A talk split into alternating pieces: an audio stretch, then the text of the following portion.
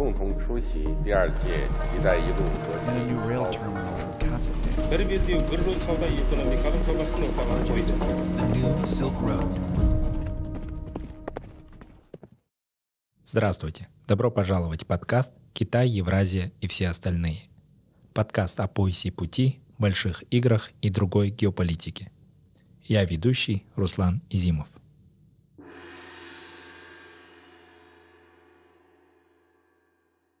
Как Центральная Азия может найти себя среди меняющегося регионального порядка? В этом эпизоде – мой ряд постсоветских стран находится в состоянии конфликта с Россией. Естественно, на этом фоне э, у них возникнет естественное желание переориентировать свою торговлю. Главным здесь словом является это диверсификация связей и э, попытка не складывать все яйца в одну корзину. США признают двумя стратегически важными для него государствами в регионе региональными лидерами. Это оба государства, и Казахстан и Узбекистан. Вот раньше был термин да, советский человек, да, советские люди. А, Но сейчас, по большому счету, я не думаю, что новое поколение, которое в этих государствах считает, что они не, не называют себя по аналогии постсоветские люди. Также а все они, они прежде всего граждане своего государства. Региональная идентичность, она есть, а, в нее надо инвестировать и в будущем э, выходить на большую субъектность э, Центральной Азии на мировой арене. Спустя целое поколение и под ударами войны в Украине, постсоветское пространство наконец стало уступать место новым, набирающим силу конфигурациям. Европейский флаг стал сильнейшим символом, под которым стали страны Балтии, вполне органично вписавшиеся в европейскую систему экономических и политических отношений. Возможно, к ним присоединится Украина, Молдова или Грузия. Другие страны Южного Кавказа ввиду собственных конфликтов выбирают разные внешнеполитические ориентации и присоединяются к более сильным игрокам. К счастью, страны Центральной Азии пока сохраняют некую общность, не нарушенную последними турбулентными событиями и внутрирегиональными противоречиями. Региональное сближение отмечается в разных параметрах – в экономике, транспорте, инвестициях, культурно-гуманитарной области, военной сфере. Частично разрешаются многолетние споры и регулируются чувствительные проблемные вопросы. Цивилизационном понимании формируется некая центральноазиатская региональная идентичность на основе общности интересов. Возможно, еще рано говорить о том, что старая идентичность умерла и возродилась новая. Пока ориентация хозяйственных связей, энергетических артерий и в целом экономик большого числа стран этого пространства на Россию остаются достаточно сильными. Но и здесь происходят определенные перемены под воздействием экономических стимулов, исходящих из Китая и шире из Азии, технологическими переменами и новых транспортных маршрутов. Несомненно, в следующие 30 лет все эти набирающие силу процессы окончательно оставят советское прошлое далеко позади. Но сегодня вопрос о диверсификации внешних связей стран Центральной Азии необходимо решать параллельно с вопросами региональной безопасности, устойчивости существующих государств в формирующемся новом региональном порядке. Можно ли говорить, что в Центральной Азии развивается новая региональная идентичность? Вместо Homo советикус пришел человек центральноазиатский или центральноазиат. Смогут ли страны Центральной Азии преодолеть внутренние споры и выйти на институционализацию региональной кооперации? На эту тему рассуждает политолог из Астаны, советник директора КИСИ при президенте РК Оскар Нурша.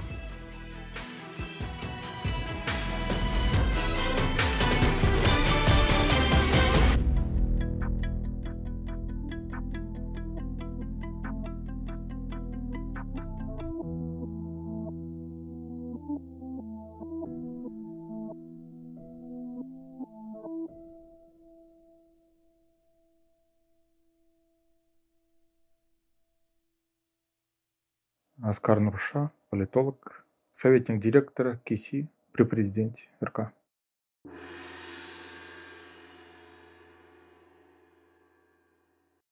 События последнего года, помимо всего прочего, актуализировали вопросы идентичности для большинства стран, которые входили в состав Советского Союза. И теперь термином постсоветское пространство уже все сложнее объединять эти страны. Ускорившийся процесс отдаления от России позволяет говорить о том, что здесь, в Центральной Азии, особенно в других регионах, формируются новые, другие ориентиры, скорее всего, построенные на национальной идентичности – как вы думаете, можно ли назвать это новым пространством? Какие общие ценности могут быть между этими национальными сообществами? Как вы оцениваете эти процессы? Многие эксперты сходятся во мнении, э, включая я, что мы наблюдаем сейчас э, ускорение процесса распада постсоветского пространства, хотя в целом оно у нас распадается достаточно долго, да, уже третье десятилетие распадается. Но, тем не менее, определенно зримые результаты все-таки есть. А, дело в том, что ну, традиционно вот мы отделили постсоветское пространство там, на три субрегиона. Да, Центральная Азия, собственно говоря, это Южный Кавказ а, и восточноевропейская часть, ну, так, если рассматривать с точки зрения Содружества независимых государств, то мы назвали этот регион европейская часть. Э, СНГ. А, но сейчас э, вот, э, события последних лет, например, это конфликт, вооруженный конфликт между Арменией и Азербайджаном вокруг Нагорного Карабаха. А, это события, собственно говоря, в Армении, внутриполитические события. А, это вооруженный конфликт между Россией и Украиной. Все эти процессы, по большому счету, заставляют вполне обоснованно задать вопрос, а есть ли постсоветское пространство в том классическом понимании? То есть э, есть же другие термины, да, которые используются. Это, например, новое независимое государство, бывшие советские республики, которые образовались на территории СССР. А есть еще один термин, который в западной лексике применяется. Это посткоммунистические государства. Ну, под э, этим термином в целом мы можем и здесь также указывать государства а, бывшего Варшавского пакта. По большому счету, это и Восточная, Центральная Европа, ну, все, которые а, в свое время были под, э, скажем, под влиянием Советского Союза. А, ну, есть еще страны Балтии, но страны Балтии, они достаточно органично интегрировались в европейское экономическое пространство, и в целом даже сейчас, э, ну, а, язык даже не поворачивается, да, их относить в какой-то степени к постсоветскому пространству. Поэтому понятно, что а, мы наблюдаем процесс а, смены идентичности. Вот раньше был термин да, советский человек, да, советские люди. Но сейчас, по большому счету, я не думаю, что новое поколение, которое в этих государствах считает, что они не, не называют себя по аналогии постсоветские люди. Также все они они прежде всего граждане своего государства. А, и есть э, еще один момент. Сейчас мы наблюдаем развитие региональных идентичностей. В Центральной Азии, опять же, это достаточно сложно было назвать, причислять себя к региону именно в политическом смысле. Скорее всего, как география да, играла большую роль. Но сейчас, например, выражение, что ты центральный азиат, там с Центральной Азии уже а, опять же, вполне естественно а, звучит на различных площадках, причем это не только политологи, эксперты, там, но это и уже, скажем, обычные люди, обычные граждане, которые там э, выезжают за рубеж там, по учебе, по торговле, бизнесу и так далее подобное. То есть э, в целом еще один такой признак есть. Мы можем кого угодно причислять к какому-либо региону, но если люди не будут себя чувствовать некую общность, а, в целом, то наши люди за рубежом, они, по сути говоря, а, а, будут каждый сам по себе, да, они будут смотреть на представителя другого государства немножко как на чужого. Сейчас же, вот я, например, часто такого наблюдаю, как если брать по Центральной Азии, то граждане Центральной Азии есть определенное тяготение друг к другу. Они вполне органично там, вот э, возьмем даже те же самые различные конференции, да, которые происходят в нашей сфере, и представители Центральной Азии, они, э, как правило, там могут вполне органично уединяться сами своей компанией, э, нет никаких границ, по большому счету, да, э, более дружеская атмосфера, и это заметно, это очень заметно, это выделяет их на фоне других. То же самое, есть, идут процессы формирования э, региональной идентичности на Южном Кавказе, ну, в силу понятных причин, да, э, конфликтов, я думаю, этот процесс затянется. Ну и, наконец, если брать европейскую часть СНГ, то здесь, по большому счету, опять же, сложно этот регион соотносить его, коррелировать там с СНГ, поскольку мы видим, что Украина денонсирует договора, она выходит из СНГ, а, Молдова, вот э, недавно произошла смена правительства, были заявления, что Молдова, она решила денонсировать несколько десятков э, документов, подписанных ранее на базе СНГ. То есть, по большому счету, э, две страны уже в ближайшем будущем не будет являться СНГ, но они, естественно, будут плавно дрейфовать в сторону Восточной Европы. Да? Ну и сами они себя, по большому счету, ощущают именно восточноевропейскими государствами. А, ну, остается Беларусь, но понятно, что а, Беларусь все еще, она политически а, в данный момент связывает свою судьбу с Россией, с СНГ, евразийским пространством. Но э, она приостановила осенью 2020 года уровень своего участия там, в Восточном партнерстве. Поэтому я думаю, что у Беларуси им еще предстоит сделать свой выбор, либо утвердиться в существующем выборе, который Минск э, сделал. Поэтому понятно, что все равно превалирует пока все-таки, подытожим, да, национальная идентичность, но тем не менее идут процессы развития а, общей региональной идентичности. Но а, встает, конечно, третий вопрос. Есть ли некая макрорегиональная идентичность, например, там, евразийская, да, ощущают ли себя люди евразийцами, СНГовцами, да, но такое еще не звучало, но если брать, скажем, евразийскую идентичность, то здесь больше, я думаю, идет некое наложение двух понятий. Политически, если брать объединение Евразийский экономический союз, такая идентичность на данный момент еще не, ну, не сформировалась. А, но если мы берем более широкий контекст, жители, населяющие Евразийский континент – точки, если брать культурно-цивилизационный подход, не Европа и не Азия, да, евразийство, или взять тот огромный пласт литературы, того же взять Гумилева или предшествующих ему э, евразийцев, да, Савицкий и так далее, то, понятно, здесь э, в литературе понятие евразийцы, оно прижилось с точки зрения именно культурного аспекта, но никак пока не экономически и никак не политически. И опять же, это отсылка все-таки не к нынешним интеграционным процессам, это отсылка к прошлому столетию, к той реальности. Но вот в то же время у этого термина постсоветское пространство есть и другая сторона, которая не очень связана с политикой и с нарративом. И это вот как раз то сейчас, о чем вы говорите. Но здесь именно экономика. Э, все же экономические связи большинства стран этого пространства, то есть постсоветского пространства, да, экономические связи этого пространства с Россией остаются на высоком уровне. Например, товарооборот Казахстана с Россией и других стран Центральной Азии в прошлом году, несмотря на разного рода прогнозы, он остается достаточно высоким. И Россия действительно остается важнейшим экономическим партнером э, для этих стран. Интересы всех государств так или иначе пересекаются в рамках различных других форматов кооперации, в первую очередь Евразийском экономическом союзе. Как вы оцениваете эти процессы? Последует ли экономика за политикой? Или изоляция России создаст стимулы для новой экономической кооперации, направленной в Азию? Тот факт, что экономические связи с Россией укрепляются, это совершенно естественный процесс, поскольку э, на протяжении нескольких десятков лет и даже для отдельных государств столетий, да, экономика многих постсоветских стран, она формировалась вокруг России и э, в большой тесной связи с Россией. Поэтому эти связи никуда не делись.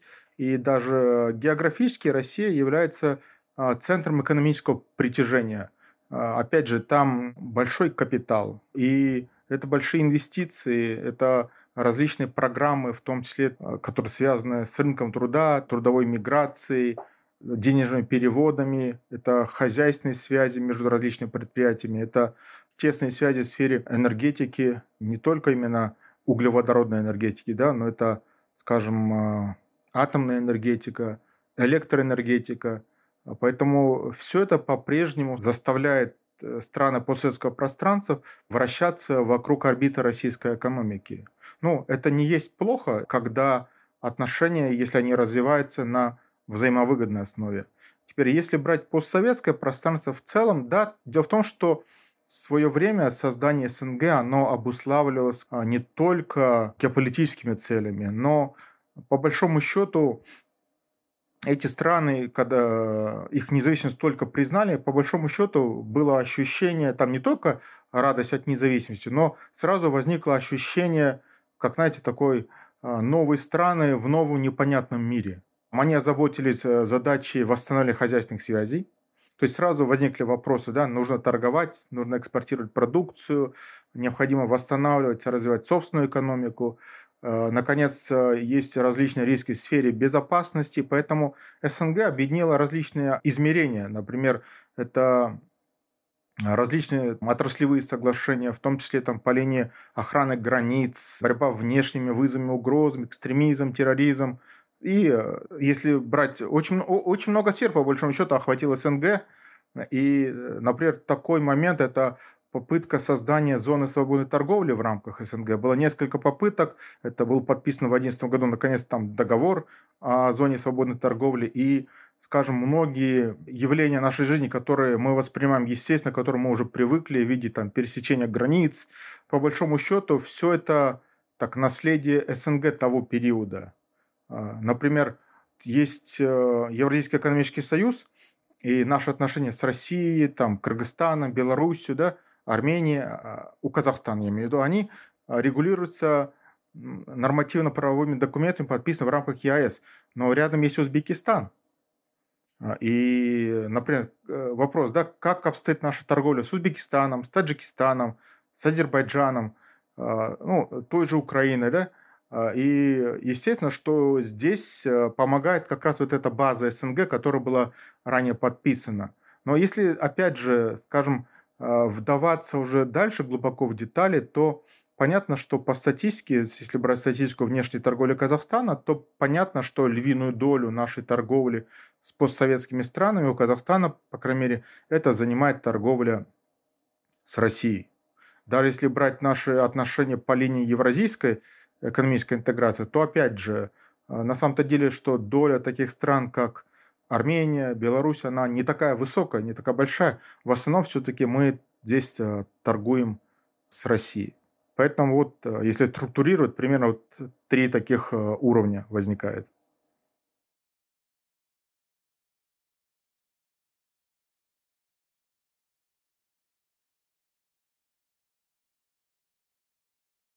Вот если экономические связи между Россией и другими странами постсоветского пространства, они все еще остаются сильными, то в целом вот многие наблюдатели констатируют такую тенденцию о том, что в целом влияние России здесь все же снижается. Может быть, это культурное влияние, да, именно вот в плане, там, может быть, мягкой силы. И если этот процесс будет длительным, если влияние России будет снижаться все дальше э, и больше, то смогут ли страны заполнить этот освобождаемый вакуум собственным местным содержанием? Или высока вероятность того, что здесь увеличится влияние других акторов? Иными словами, как может меняться региональный порядок в Центральной Азии или шире в постсоветском пространстве? Спасибо за вопрос. Это действительно очень интересный вопрос. Экономические связи с Россией у многих постсоветских стран понятно, что могут э, сокращаться здесь, э, ну, первое, это, скажем, э, это геополитические да, причины. Ряд постсоветских стран находится в состоянии конфликта с Россией. Естественно, на этом фоне у них возникнет естественное желание переориентировать свою торговлю, чтобы меньше экономический фактор оказывал влияние, потому что часть государств, они воспринимают свое отношение с Россией с точки зрения зависимости и с точки, через призму снижение зависимости, там, особенно в сфере энергетики, да, и, и, и далее подобное. Понятно, что, ну, возьмем тоже Украину, да, возьмем Молдову, которая несколько лет назад она подписала соглашение об ассоциации с Европейским Союзом, и понятно, что она намерена ориентироваться уже больше на европейские рынки. Но есть э, такой процесс, который не связан там, с конфликтностью. Это, например, вот то, что вы сказали, это попытка развития местное содержание. А, дело в том, что многие государства, если брать ту же Россию, они стремятся прийти к большей самообеспеченности в сфере экономики. Ну, вот различные кризисы, которые э, периодически происходят в мировой экономике, на региональном уровне, они показывают, скажем, большую зависимость в сфере продовольствия, да, ну, тот же возьмите там сахарный кризис, да, который возник, и так далее, подобное. Там э, разные кризисы периодически возникают, и это не вызвано там конфликтом, а это вызвано тем, что правительство начинает понимать, что надо бы развивать свою экономику так, чтобы она меньше зависела от внешней конъюнктуры, там, не только от России, но и там, других государств. И есть попытка, ну, не к, авто, не к авторки, там, но есть попытка, по крайней мере, а, быть готовым в целом диверсифицировать риски а, в сфере экономики, наладить а, местное производство или больше в следующем году в аграрном секторе, то есть с точки зрения там, продбезопасности, с точки зрения энергетической безопасности. Все эти моменты, они не связаны с конфликтами, но в то же время мы видим, что если брать комплекс причин, совокупно понятным образом, что в нашем регионе появляются а, все новые и новые игроки. Поскольку регион открывается, естественно, что а, регион становится более привлекательным для инвестиций, более привлекательным по различным причинам, в том числе регион рассматривается как источник получения энергоресурсов. Тот же возьмите там КАСа 1000, да, это, то есть проекты экспорта электроэнергетики в южном направлении. То есть есть различные проекты, если взять, например, ТОПИ, да, это уже углеводороды – и так далее. Или возьмите, например, Казахстан. Да? Казахстан торгует зерном не только со странами, которыми граничит, и география экспорта, она ширится, по большому счету. И так во многих сферах есть взаимный интерес, и понятно, что, входя на наш рынок, многие страны, они э, естественным образом будут э, конкурировать между собой и будут оказывать давление на позиции традиционных игроков. Поэтому понятным образом, что в силу этих причин, уже естественных причин, а, Россия, она уже заметно, она сталкивается с э, такой возрастающей конкуренцией со стороны других игроков, особенно если эти игроки, а, естественно, что если они входят э, в число ведущих э, развитых стран мира и обладают громадным а, ресурсом там, в технологической сфере, да, тот же соседний Китай. Последние 20 лет история отношений э, Центральной Азии и Китая э, – это по большому счету а, история как активного роста китайского экономического присутствия. Тот же самый, возьмем три ветки газопроводов, которые построены с китайским участием да, по экспорту туркменского газа в Китай. Сейчас будет строиться четвертая ветка. Или, например, возьмем тот же самый проект «Пояс и путь», да, этот проект, он э, предлагает достаточно привлекательные условия и в целом не только предлагает, но и создает а, условия для расширения а, торговли, для расширения там, транспортных путей. И страны Центральной Азии, они видят свою роль в качестве моста в торговле между Китаем и Европой там, по разным направлениям. Да? И опять же, Э, мы видим со стороны Китая политику не складывать все яйца в одну корзину и развивать, скажем, не только путь через Россию, да, а, и тот же самый путь через Казахстан, там, через Каспий, Транскаспий, но и в каких-то вопросах некоторые страны Центральной Азии видят, например, что также не хотят зависеть от казахстанского направления и создают, опять же, обходные пути уже минуя Казахстан через там, Кыргызстан, Узбекистан, Ну, Таджикистан и, и далее, по большому счету. Но, тем не менее, мы видим, что идет процесс вот этой диверсификации, и естественным образом он а, работает на снижение влияния России, а, работает на усиление китайского присутствия. Ну, та же география Китая – это очень привлекательный рынок для сбыта продукции. Центральная Азия просто заинтересована развивать торговые коридоры помимо европейского, чтобы опять же, диверсифицировать эти риски, это большой привлекательный рынок, который, по большому счету, если брать их долю в китайской экономике, в китайской экспорте, то китайская экономика не заметит таких потоков. Но для Центральной Азии это очень важное направление и важная статья э, для там, поступления в бюджет. Понятно, что я думаю, что э, опять же там, кроме Китая мы видим это присутствие США в энергетике региона, э, тот же там Шеврон, да, это месторождение. И в целом есть интерес к развитию отношений с США там, в агропромышленном секторе. Поэтому в целом, я думаю, главное, там, если опять же все суммировать, то главным здесь словом является это диверсификация связей и э, попытка не складывать все яйца в одну корзину. А в этом контексте как вы оцениваете потенциал Китая в Центральной Азии? Может ли Пекин играть э, более значимую роль именно в политической сфере? в регионе Центральной Азии. Вот пока в контексте войны в Украине Китай мало проявляет политических инициатив. Э, его мирный план, предложенный Пекином казался достаточно абстрактным, и в целом китайский нарратив ослаб в сравнении, например, с Европой, да, которая много делает для Украины и достаточно активна в дипломатии Центральной Азии. Так ли это? Как вы думаете?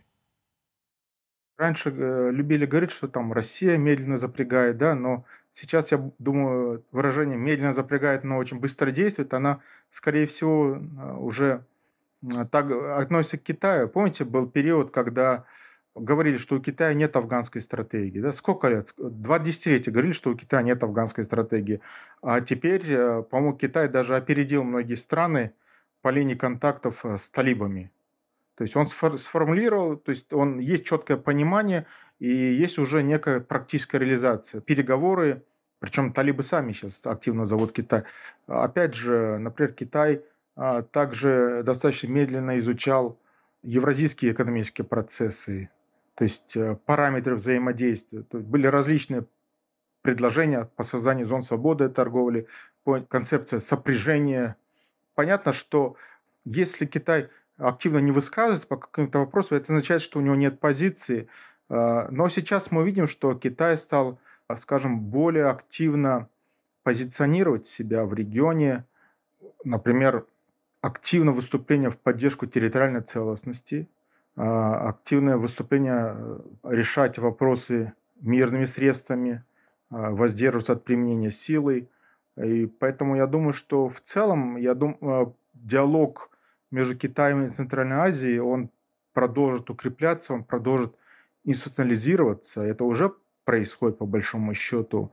А, и я думаю, что Китай, он, по крайней мере, видит себя одним из спонсоров стабильности в Центральной Азии. Я применил слово «спонсор», поскольку я думаю, что, на мой взгляд, вот эти проекты Китая, даже в энергетической сфере, там э, все-таки есть э, такой значимый социальный элемент, поддерживает э, социальную стабильность в регионе через вовлечение в энергетический проект. Китай заинтересован, чтобы не было социальных потрясений в регионе, и в целом будет, я думаю, активно над этим работать. Что касается Украины, то я думаю, это больше даже не про Украину, это больше про позицию самого Китая, про его видение. Китай выступил на этой площадке, активно заявив о своей позиции.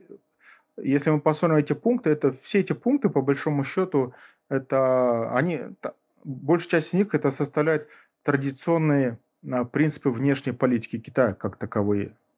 А, и я думаю, что здесь идут определенные параллели с Тайванем, когда Китай – говорит о территориальной целостности э, Украины. То есть этот подход означает, что э, заинтересован, чтобы и остальной мир уважал территориальную целостность самого Китая, да, вот в тайваньском вопросе, по крайней мере. То есть есть ряд подходов, которые Китай намерен применить здесь, но я думаю, что в том числе конфликт начал заходить слишком далеко, и Китай видит за счет того, что он занял нейтральную позицию, у него есть э, возможность э, обращаться напрямую а, к обеим сторонам конфликта, и у него есть возможность... Э, понимаете, здесь же это не только игра, скажем, на поле Запада, на поле России, но есть огромная часть остального мира, которая не присоединилась к конфликту, и где и здесь, по большому счету, Китай обозначает свою позицию. Китай в том числе, можно сказать, э, с одной стороны, расставляет флажки в отношении того, показывая, что для него неприемлемо в этом вопросе. Но и в том числе есть э, огромное число государств, которые выбрали нейтральную позицию наблюдателей в целом Они не присоединяются к конфликту и не хотят присоединяться. И здесь у Китая есть, по большому счету, возможно, возможность выступить лидером. То есть, по большому счету, это китайская позиция, я думаю, еще обращена к этой аудитории.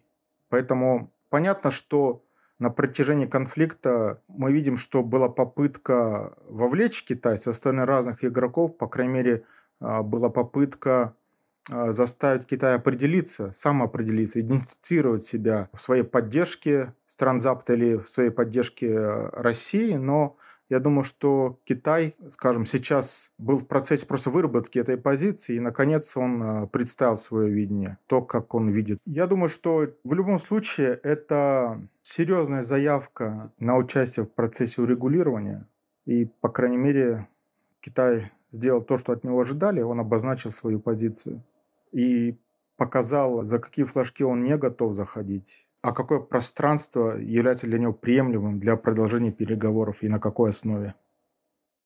А как вы оцениваете политику другого нерегионального игрока Соединенных Штатов? Вот, к слову, как вы оцениваете визит госсекретаря США Энтони Блинкина в Центральную Азию? Как, по вашему мнению, меняется или корректируются подходы Вашингтона в регионе на фоне последних изменений в мире? И, кстати, почему Блинкин выбрал для визита Казахстан, Узбекистан и Индию? С Индией все понятно. Здесь э, планировалась встреча по линии G20 э, министра иностранных дел, поэтому здесь э, графики были сверстаны таким образом, чтобы Блинкин смог на обратном пути с Центральной Азии, что он мог продолжить свое турне уже в Индии. Почему эти страны? Но здесь опять же, что Центральная Азия и Индия, которые расположены в Южной Азии, в Госдепартаменте курируются э, в рамках одного бюро, которое отвечает за эти оба региона. Поэтому ну, это объясняет э, такой набор стран. Но опять же, я думаю, что то, что здесь фигурирует Узбекистан, ну, на мой взгляд, это было сделано для баланса, поскольку США признают двумя стратегически важными для него государствами в регионе, региональными лидерами. Это оба государства, и Казахстан, и Узбекистан. И здесь, я думаю, что для США было важно провести консультации, чтобы в целом донести свою позицию и в том числе понять, а в каком направлении движется Узбекистан и какой а, в целом подход Узбекистана в вопросах регионального развития. Помимо встреч с главами государствами, важную часть программы заняла именно площадка формат C5 Plus One, и Блинкин приехал прежде всего, он принимал участие в заседании министра иностранных дел э, данного формата, и тем самым Блинкин э, в целом показал, что они намерены далее участвовать в этом формате, развивать его – и судя по заявлениям не только Блинкина, но и представителей э, данного бюро, э, регионального бюро по Госдепартаменту, то в целом э, речь идет о том, что США готовы рассматривать CFI Plus One не, не только как переговорную платформу, но и намерены рассматривать варианты дальнейшей институциализации данного формата. Поэтому говорить о том, что эта встреча, скажем, уникальна, беспрецедентна, я бы не стал. Она, ну, может быть, значима с точки зрения, что это первый визит Блинкина в регион, но в целом э, встреча в таком формате, она уже происходила. Это было в сентябре, опять же, что э, главы внешнеполитических ведомств стран Центральной Азии и Блинкин уже встречались в сентябре э, в Соединенных Штатах Америки, поэтому это, по большому счету, очередная встреча в рамках данного формата. Но если же выйти за рамки визита Блинкина, то понятно, что в целом а, США, как и, если, как и в далеких 90-х, а, они вновь приоритетом своей политики обозначают поддержку независимости стран региона, и, видимо, это отсылка с их точки зрения к политике России на постсоветском пространстве – как раз в контексте конфликта российско-украинского. И второе, это вот, если опять же рассматривать заявление при силе Госдепартамента, а, то там четко звучит, что США стремятся быть конструктивным партнером для стран Центральной Азии. Опять же, что это говорит? Это говорит о готовности США проводить достаточно гибкую политику в отношении стран региона и э, готовность э, к продолжению диалога. Мы помним, был период, когда США они выступали в определенной степени ментором, да, особенно по правозащитной тематике. Э, но здесь США несколько сменили тональность. И опять же, я думаю, что это, это не означает, что эти вопросы сняты с повестки дня, просто форма их реализации, э, она несколько другая, через различные программы Госдепартамента, возможно. И, но опять же, что э, все-таки здесь я вижу влияние российско-украинского конфликта, поскольку главное внимание США приковано сейчас к данному конфликту, и на фоне этого конфликта Вашингтону важно не вовлечение стран региона, на мой взгляд, на стороне России. И по всей видимости, когда вопрос идет э, о санкциях, о вторичных санкциях, э, в том числе вот эта гибкость э, здесь встает в новом свете. С одной стороны, я думаю, вопрос не вовлечения, но с другой стороны, США понимают, что вторичные санкции могут быть очень болезненными. И опять же, что здесь Скорее всего, они намерены работать больше на профилактику, с тем, чтобы страны а, региона не помогали России в обходе санкций, но в то же время, я думаю, вот само заявление Блинкина, то, что а, будут предварительно информировать и, и так далее подобное, оно опять же говорит, что сверх того ужесточать США не будут, если санкции будут соблюдаться. А если вот говорить в целом о современных международных отношениях, то складывается устойчивое ощущение, что происходит разделение мира на блоки. А, мы подошли к блоковой политике времен Холодной войны. Условно говоря, Запад, который приобрел еще более конкретные формы и содержание, а также так называемая антизападная коалиция, куда, естественно, входят Россия, Китай, Иран, возможно, Северная Корея и ряд других акторов. Как вы оцениваете вероятность дальнейшего обострения международной обстановки в подобном формате? Я думаю, что элемент блокового противостояния, конечно, есть, но по большому счету таких э, самих по себе нету геополитических блоков. Ведь все-таки в годы Холодной войны это было два полноценных геополитических и, и военно-политических блока. А сейчас же мы э, видим на одной стороне Украина, за которой стоит геополитический Запад, да, и идет попытка консолидации этого. Но с другой стороны идет Россия – и здесь уже не блок, здесь идет в какой-то степени солидаризация с позицией России а, ряда государств, которые открыто выражают ей симпатии в этом вопросе. Ну, это Иран, Северная Корея, ряд латиноамериканских стран.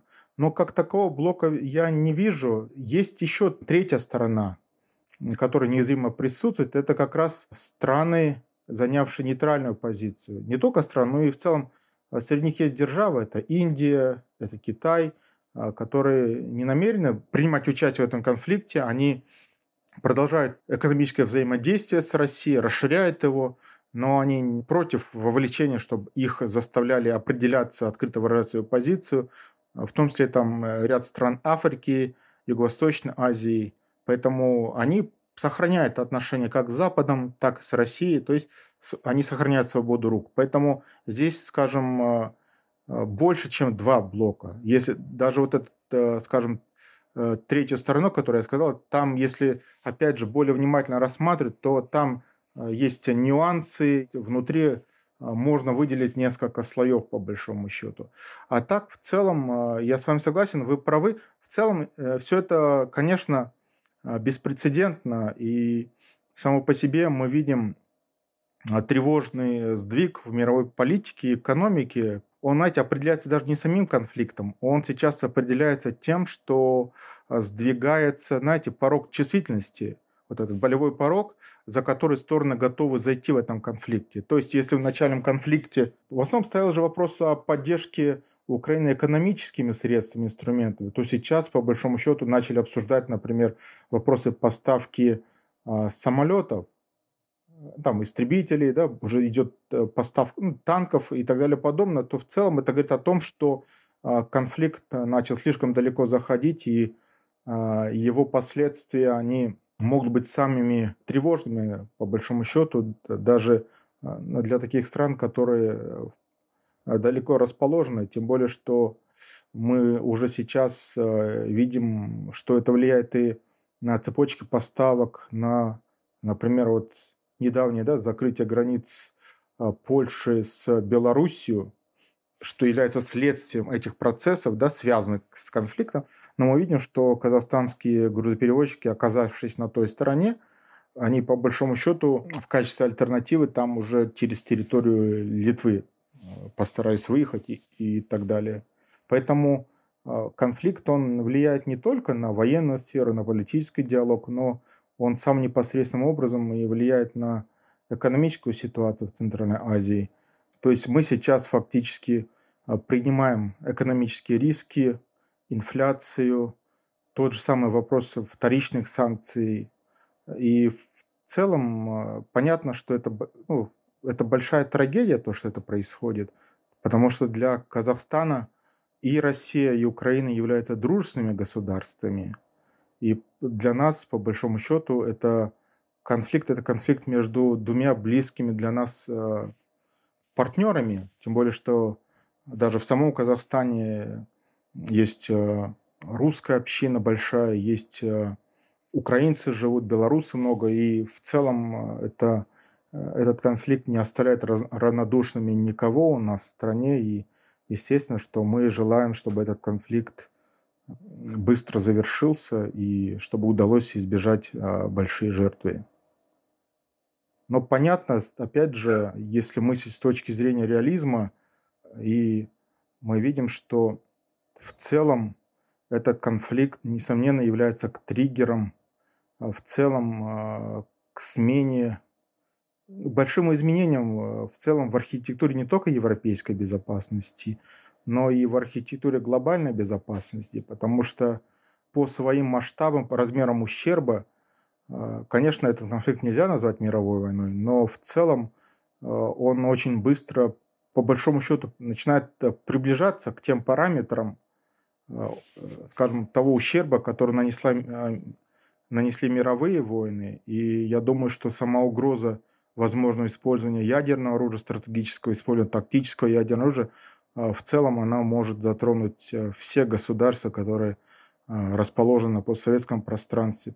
А если учесть в целом, скажем, метеорологические вопросы, даже такое, что понятно, что взрыв ну, с использованием там, ядерной начинки, он, несомненно, окажет непосредственное, очень быстрое э, влияние на Казахстан и страны Центральной Азии.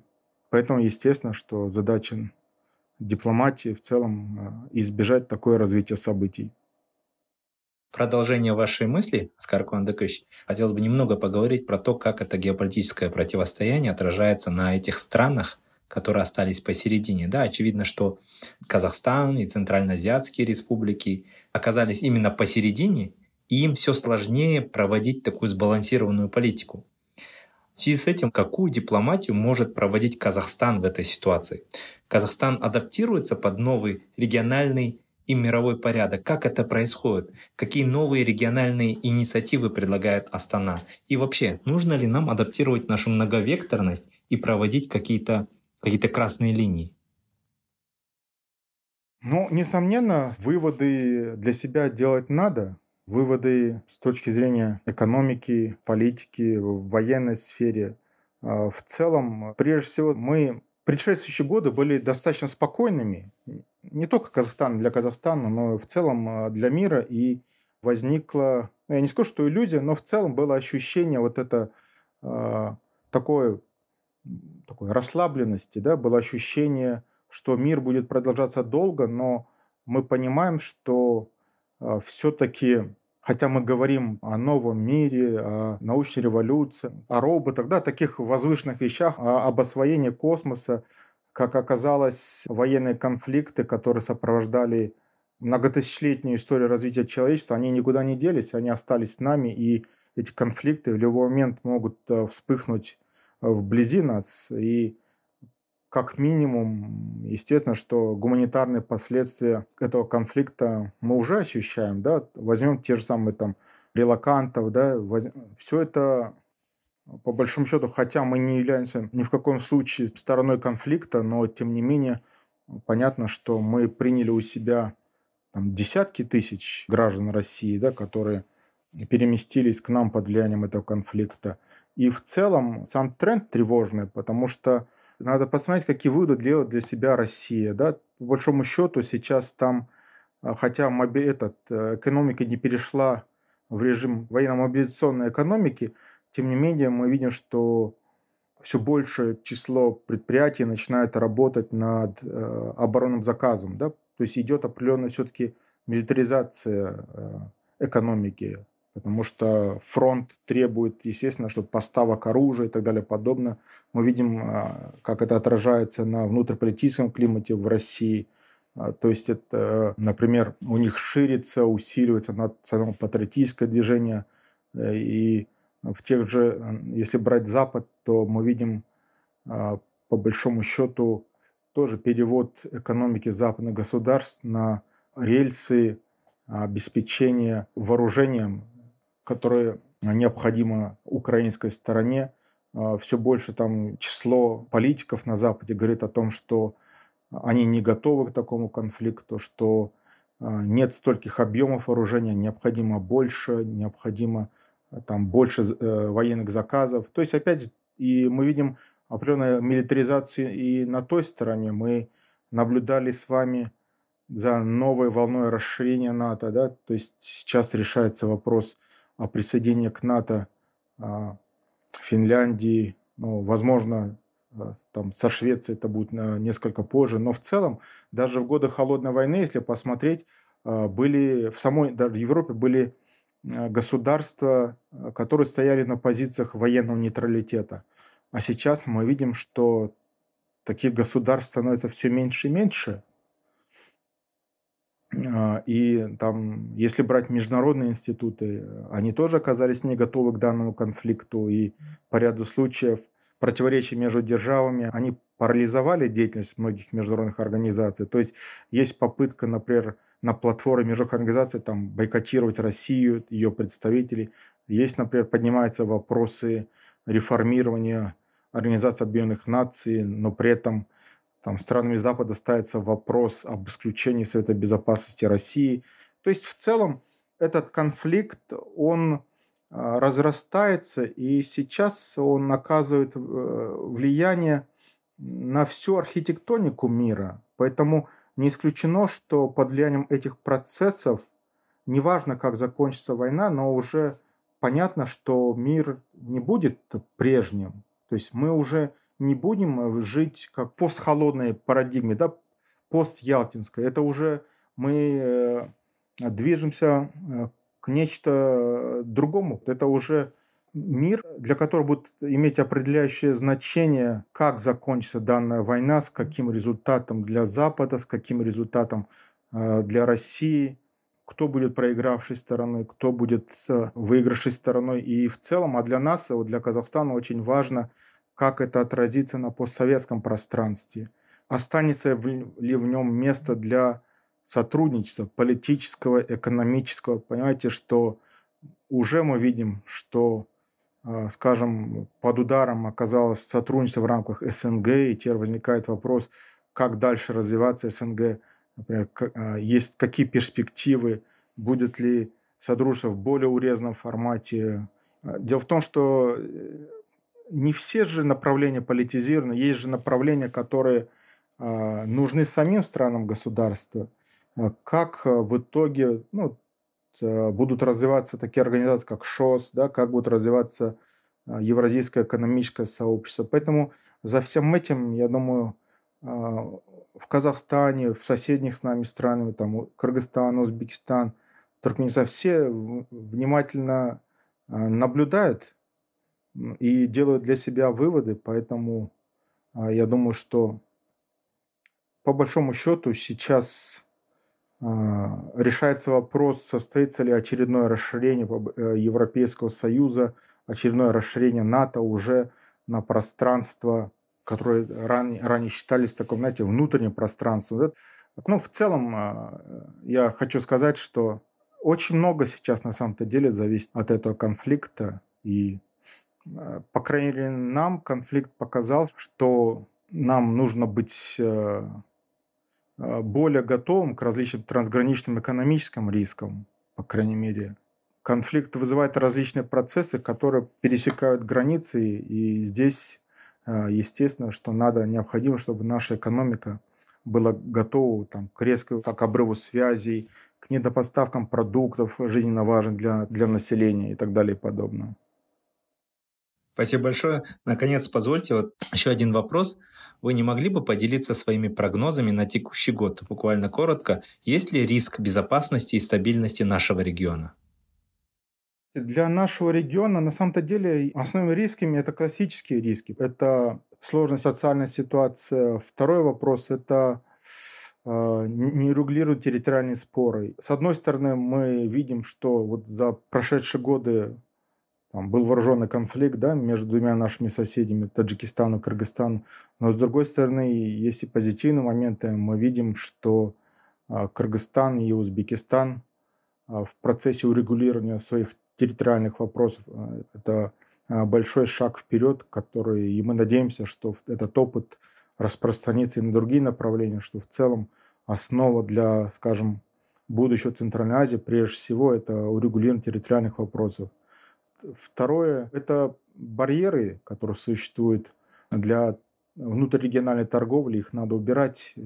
Третье – это все-таки мы много говорим о транспорте, необходима, так, знаете, транспортная связанность региона – есть разные проекты, и а, в целом, я думаю, что на каком-то этапе нам нужно выходить на уровень а, координаты транспортных стратегий. А, в целом речь э, от расширения, знаете, есть э, вот позитивная сторона – это то, что мы видим, что есть политическая воля к расширению политического диалога в Центральной Азии. И в целом вот это, это хорошая основа для, а, я думаю, что для укрепления общерегиональной идентичности есть хороший потенциал создать объединенный рынок, который будет привлекательным а, как для наших стран самих, да, так и для как раз э, инвесторов, поскольку по отдельности, я думаю, что на наш рынок очень многие а, компании не заходят в силу того, что по отдельности там десятки миллионов, их бизнес просто не окупается, им не интересно. Но в масштабе общего региона, я думаю, есть хорошая основа для в будущем, возможно, создания общего рынка по модели той же, скажем, а, европейской интеграции. И в целом, я думаю, что странам Центральной Азии нужно двигаться к расширению кооперации между собой и в перспективе к расширению именно уровня политического диалога, к институционализации, институционализации политического диалога, поскольку только сообща можно решать вместе а, различные региональные вопросы, и в том числе это повысит в целом общую устойчивость к различным рискам а, в сфере региональной идентичности. Есть, а, в нее надо инвестировать, и в будущем э, выходить на большую субъектность Центральной Азии на мировой арене. Был саммит в формате централизации пятерки плюс России на уровне президентов. Вот прежние годы Россия там, она достаточно недоверчиво смотрела на данный формат, но в прошлом году все-таки такой саммит состоялся, и это говорит о том, что надо в целом работать с внешними партнерами, и э, показывать, что вот эти форматы а, на самом-то деле играют большую пользу. Например, формат Центральная Азия плюс Индия, плюс Китай, плюс Южная Корея, действующий, да, плюс Япония, страны Персидского залива был опробирован такой формат. США, Европейский Союз, по большому счету, тоже в этом формате. И теперь э, к этим странам присоединяется Россия. Поэтому в целом это говорит о том, что региональная идентичность, она есть, э, в нее надо инвестировать и в будущем э, выходить на большую субъектность Центральной Азии на мировой арене. Но, естественно, при этом а, необходимо выстраивать тесные, конструктивные и предсказуемые отношения а, с Россией, с Китаем и другими крупными мировыми державами.